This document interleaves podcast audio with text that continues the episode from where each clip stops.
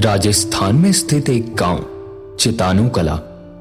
कहते हैं ये गाँव राजा महाराजाओं के समय से ही एक ऐसे डर के साय में जी रहा है, जिसे ना तो लोग कभी भूल पाते हैं और ना ही इस डर के साथ जी पाते हैं। हालाँकि समय के साथ लोग ये सीख चुके हैं कि दिन में तो वो भले ही पूरे गाँव में घूम ले, पर शाम होते ही वो आज भी बाहर नहीं निकलते। नमस्कार, माइटॉन चैनल में आपका एक बार फिर स्वागत है। एक कहानी ऐसी भी, एपिसोड दो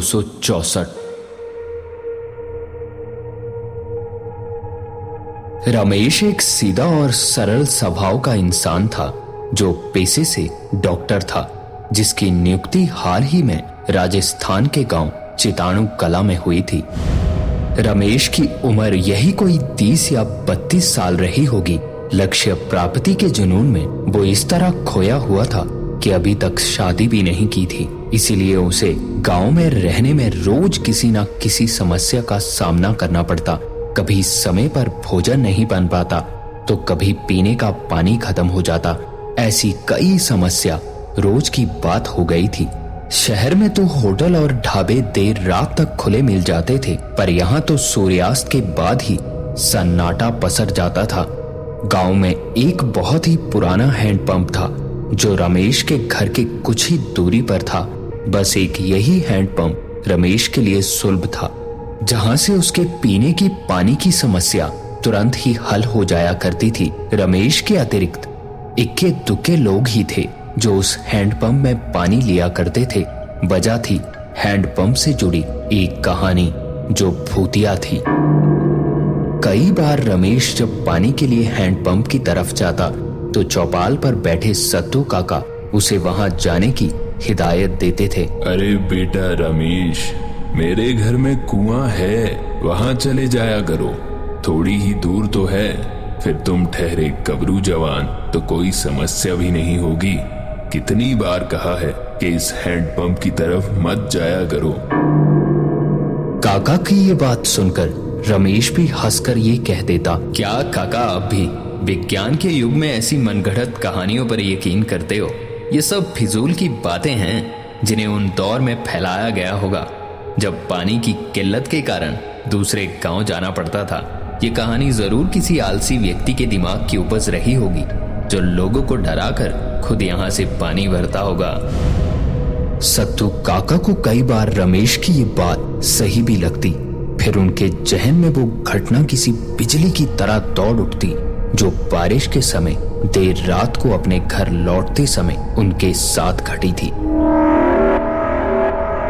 बात उन दिनों की है, जब सत्तू काका यानी सत्य प्रकाश त्रिपाठी युवा हुआ करते थे और नौकरी के लिए जयपुर जाते थे। बारिश के दिन थे तेज बारिश के कारण सत्य प्रकाश आज अपने दफ्तर में ही बैठे। बारिश रुकने का इंतज़ार कर रहे थे, लेकिन बारिश भी मानो उन्हें चिढ़ा रही थी।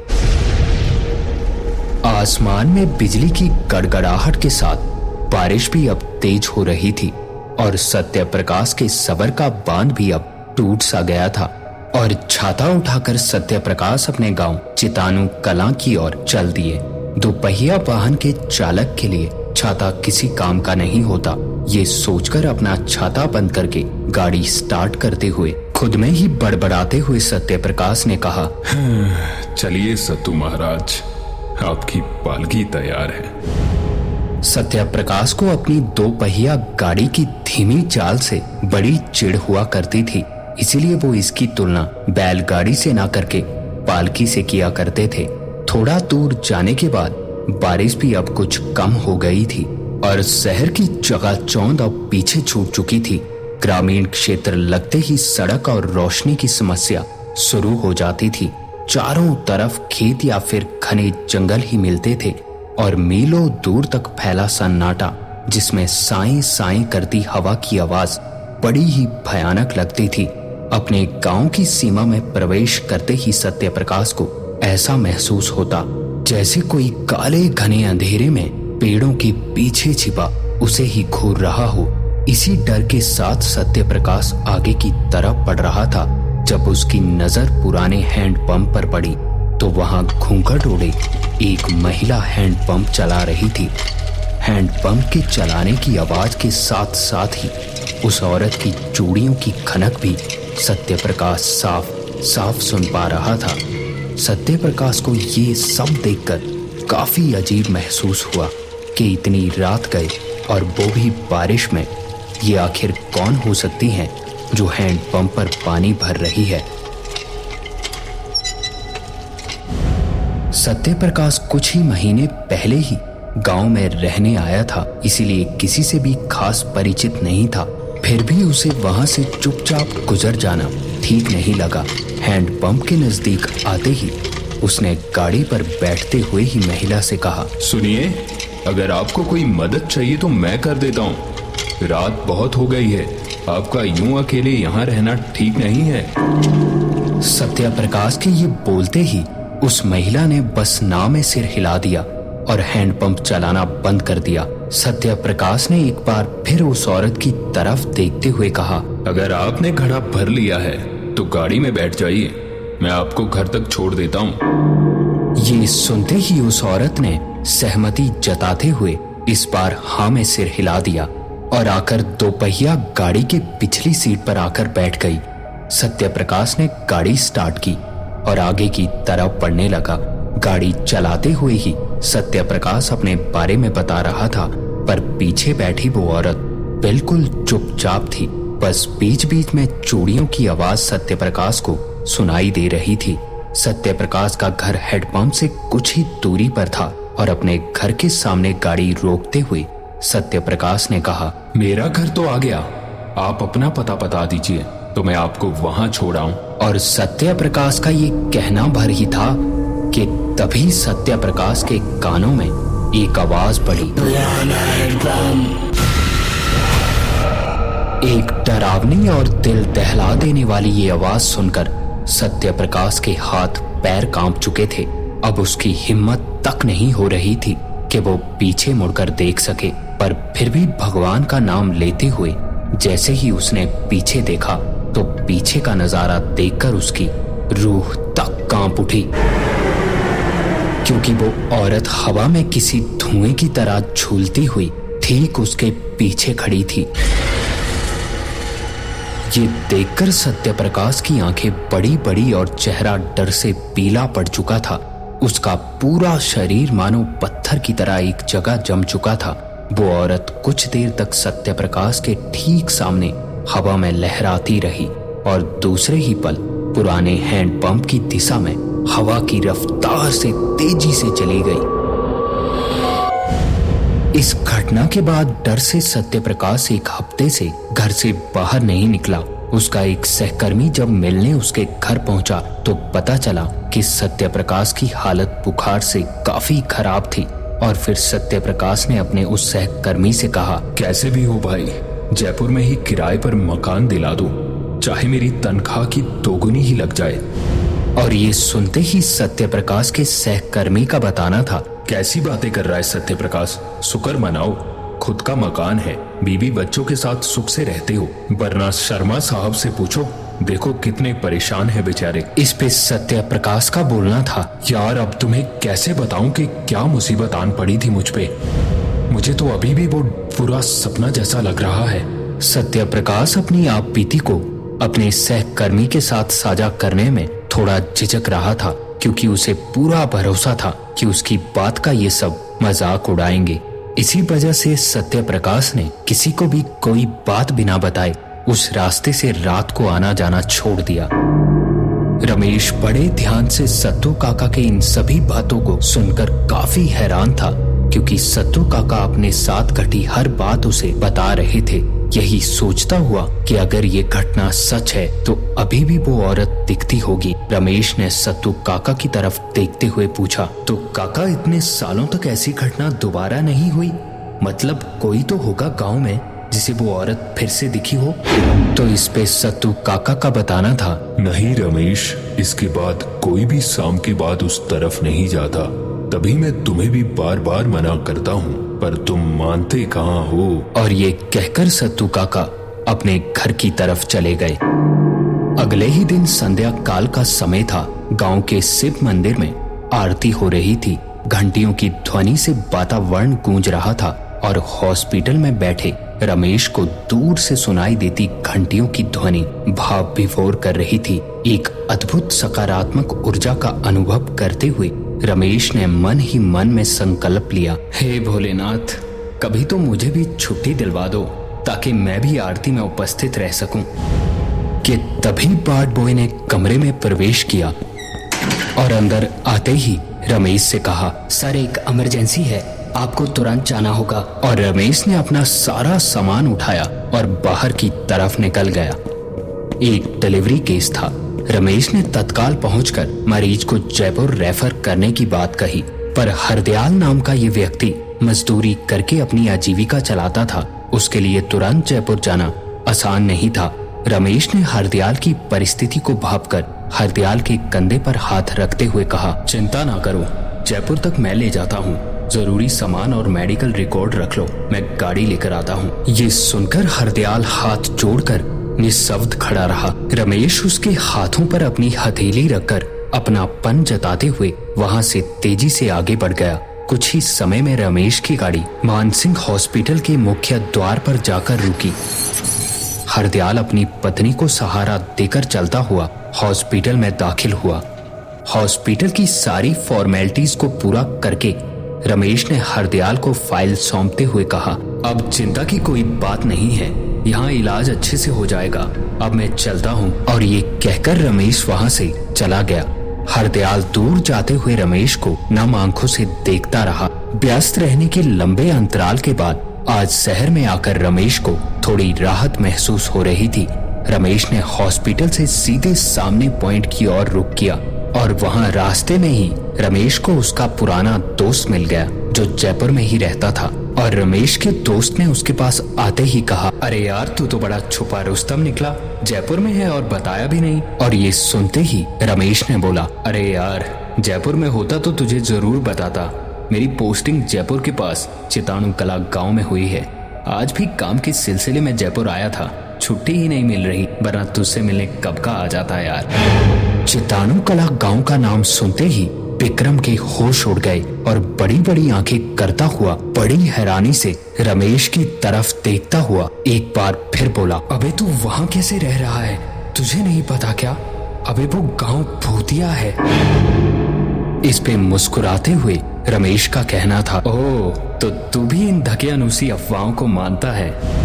इस पे विक्रम ने थोड़ा चिढ़ते हुए बोला, भाई, कसम से ये कोई अफवाह नहीं है। चिताणु कला मेरा ननिहाल है। बचपन से कई किस्से सुनते आया हूँ। और ये सुनते ही रमेश ने एक बार फिर बोला, वही तो जब तक खुद आँखों से देख ना लो, जाँच ना लो, तब तक सच मत मानो यार। ये कहते हुए रमेश ने घड़ी की तरफ़ देखा और एक बार फिर बोला, ओ यार, वक्त का पता ही नहीं चला, बारह बज गए। चल, मिलते हैं फिर कभी। अभी के लिए गुड बाय मेरे यार।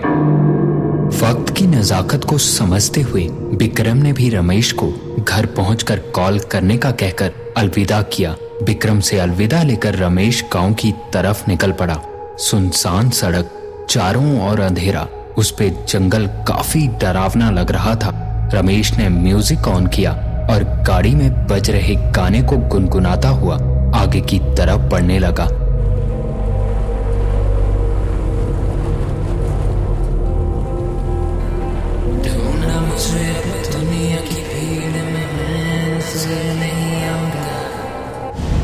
रमेश गाने के साथ खुद भी गुनगुनाता हुआ मस्ती से कार ड्राइव कर रहा था और वो कब चितानु कला की सीमा में प्रवेश कर गया, उसे पता ही नहीं चला। गाँव में प्रवेश करते ही रमेश ने साउंड सिस्टम बंद कर दिया और कार को धीमी गति में चलाने लगा, क्योंकि वो जानता था कि गाँव में सब जल्दी सो जाते हैं और गाड़ी की होती आवाज़ से उनकी नींद में बाधा आएगी। यही सोचते हुए वो अभी हैंडपंप के पास से गुजर ही रहा था, जब रमेश को हैंडपंप चलने की आवाज़ साफ़ साफ़ सुनाई दी। ये आवाज़ सुनते ही रमेश को याद आया कि आज पीने का पानी तो भरा ही नहीं था। रमेश कार को हैंडपंप की तरफ़ मोड़कर ले गया और हैंडपंप के ठीक सामने कार खड़ी करके बोतल लेकर कार से बाहर निकला ही था तो सामने देखा तो हैंडपंप को एक महिला चला रही थी। रमेश चुपचाप महिला से थोड़ा दूर उसके ठीक पीछे खड़ा होकर अपनी बारी का इंतज़ार करने लगा। उस औरत को इतनी रात गए पानी भरते देख रमेश के मन में काफ़ी डरावने विचार दौड़ रहे थे, पर गाँव में पानी कभी भी खत्म हो जाता है, यही सोचकर रमेश इंतज़ार करता रहा। लगभग 20 मिनट बाद भी जब महिला का घड़ा नहीं भर पाया तो रमेश हैंडपंप की तरफ़ पड़ने लगा। वो महिला घूंघट ओढ़े खड़ी थी। इसी कारण उम्र का अंदाज़ा कर पाना काफ़ी मुश्किल था। फिर भी आगे बढ़ते हुए रमेश ने उस महिला से कहा, सुनिए, पहले मैं भर लेता हूँ पानी। मेरी बोतल जल्दी भर जाएगी। फिर आप भरते रहिएगा। ये सुनते ही वो औरत एकदम से रुकी और हैंडपंप से थोड़ा पीछे हटकर खड़ी हो गई। रमेश ने भी जल्दी से पानी की बोतल भरी और मुड़कर उसी महिला की तरफ़ देखा भर था तो पीछे देखते ही रमेश के डर से हाथ पैर काँप उठे। क्योंकि अभी अभी जो महिला रमेश के ठीक पीछे खड़ी थी, अब वहाँ कोई नहीं था। रमेश ने डर से चारों ओर देखा, पर उसे दूर दूर तक कोई नहीं दिख रहा था। रमेश अभी इस डर से निकल पाता कि उसकी नज़र हैंड पंप पर पड़ी। तो अभी अभी जो खड़ा उसने अपनी आँखों से देखा था, वो देखते ही देखते उसकी नज़रों के सामने ही गायब हो गया। ये देखते ही रमेश ने सरपट गाड़ी की तरफ़ दौड़ लगा दी और गाड़ी में बैठकर आगे की तरफ़ पूरी रफ्तार से बढ़ने लगा। रमेश अभी हैंड पंप से थोड़ी ही दूर गया था। जब रमेश की नज़र गाड़ी के शीशे पर पड़ी तो पीछे का नज़ारा देखकर रमेश की रूह काँप उठी। क्योंकि अभी अभी जो महिला हैंडपंप से अचानक गायब हो गई थी, वो अब गाड़ी की पिछली सीट पर बैठी थी। इससे रमेश का ध्यान भटका और गाड़ी का संतुलन बिगड़ गया। गाड़ी दाएँ बाएँ चलती हुई सीधे पेड़ से जा टकराई और गाड़ी के टकराते ही रमेश बेहोश हो गया। और जब आँख खुली तो खुद को किसी नई जगह पाकर एकदम से चौंकता हुआ उठा और चारों तरफ़ देखने लगा कि तभी एक लड़की हाथ में जल का गिलास लिए मुस्कुराती हुई रमेश की तरफ़ आई और उस लड़की के आते ही रमेश ने कहा, मैं यहाँ कैसे पहुँचा? इस पे उस लड़की का बताना था कि कल आपकी गाड़ी पेड़ से टकरा गई थी। बेहोशी की हालत में आपको यहाँ ले आए थे। आप तो खुद ही डॉक्टर हैं, फिर भी माँ ने कल आपका उपचार कर दिया था। रमेश ने ये सुनते ही कहा, बहुत धन्यवाद आपका। आप सबने मेरी बहुत खातरदारी की है, मेरा ख्याल रखा।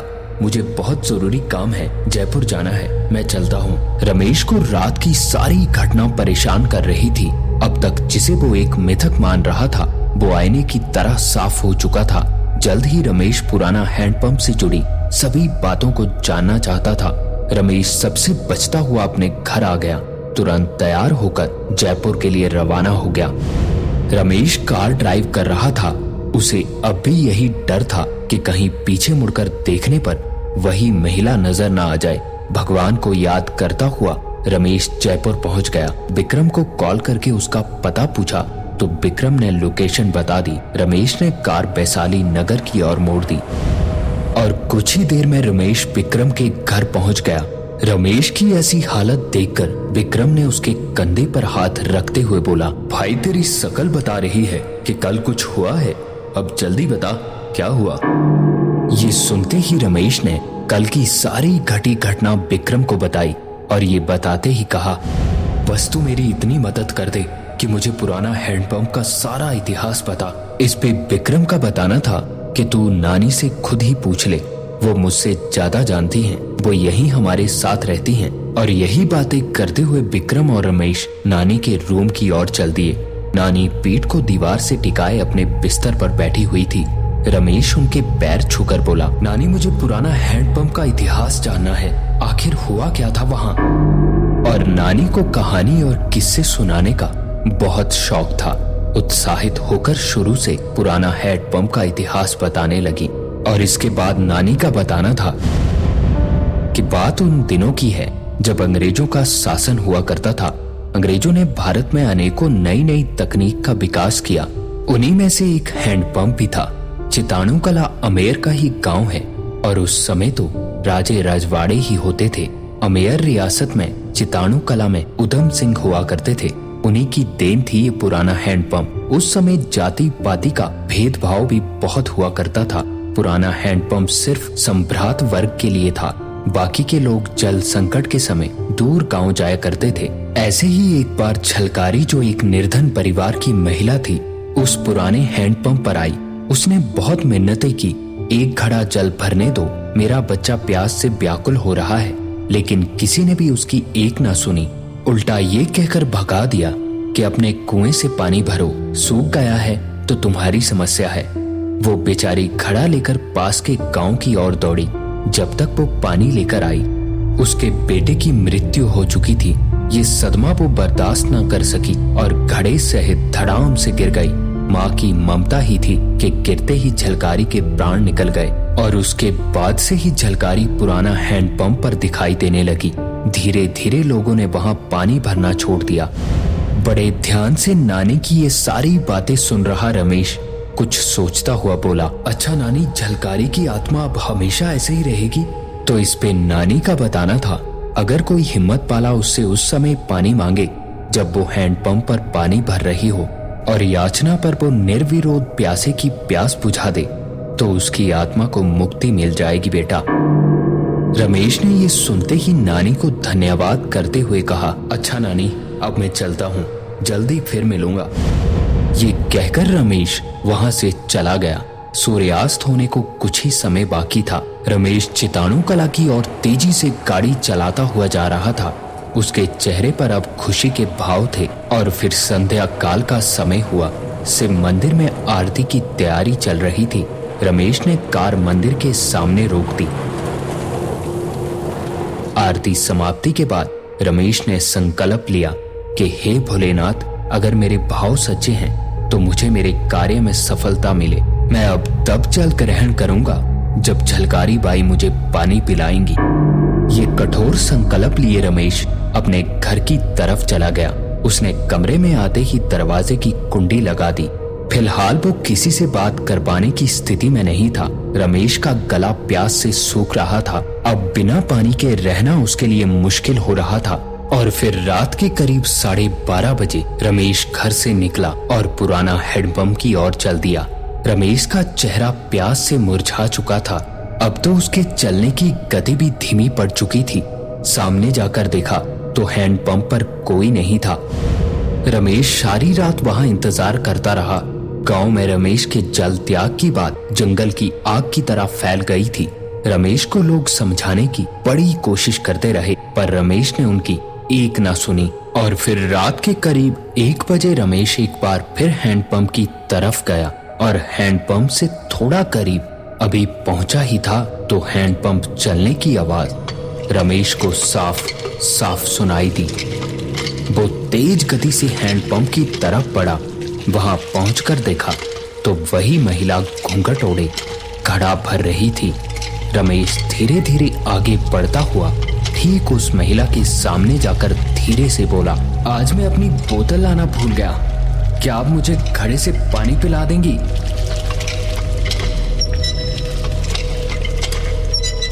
ये आवाज़ सुनने पर भी वो महिला लगातार हैंडपंप चलाती रही। गाँव वाले भी अपने घरों से ये दृश्य देखकर काफ़ी हैरान थे कि तभी वो महिला अपने घड़े को उठाकर वहाँ से जाने लगी। ये देखकर रमेश समझ चुका था कि उसका संकल्प पूरा नहीं हो पाएगा। उम्मीद टूटने के साथ ही उसके शरीर ने भी जवाब दे दिया था और माँ को पुकारता हुआ रमेश ज़मीन पर गिर पड़ा। प्यास से तड़फता हुआ रमेश बेहोशी की हालत में था, जब उसे महसूस होने लगा। जैसे किसी ने उसका सिर उठाकर गोद में रख लिया हो। अधखुली आँखों से रमेश को धुंधली छवि दिखाई दी। ये वही घूंघट वाली महिला थी जो रमेश के सिर को सहला रही थी। रमेश के मुँह को अपने आंचल से पहुँचने लगी। उसने अपने घड़े से पानी को लेकर हाथ में भरकर रमेश को पिलाया और रमेश इस तरह पानी पी रहा था। मानो कई जन्मों का प्यासा हो और जब उसकी प्यास बुझी तो वो खुद को संभालते हुए हैंडपंप के चारों ओर बनी मेड का सहारा लेकर बैठ गया और अभी रमेश कुछ और सोच पाता कि तभी पानी का घड़ा तेज आवाज़ के साथ एकदम से टूटा और झलकारी की आत्मा उसकी आँखों के सामने देखते ही देखते गायब हो गई। आज इस घटना को 22 साल बीत चुके हैं और उस दिन के बाद से चितानु कला गाँव में कोई घटना नहीं हुई, पर कभी कभी हैंडपंप चलने की आवाज़ ज़रूर सुनाई देती है। और ये थी आज की एक कहानी ऐसी भी ऐसी भी ऐसी भी।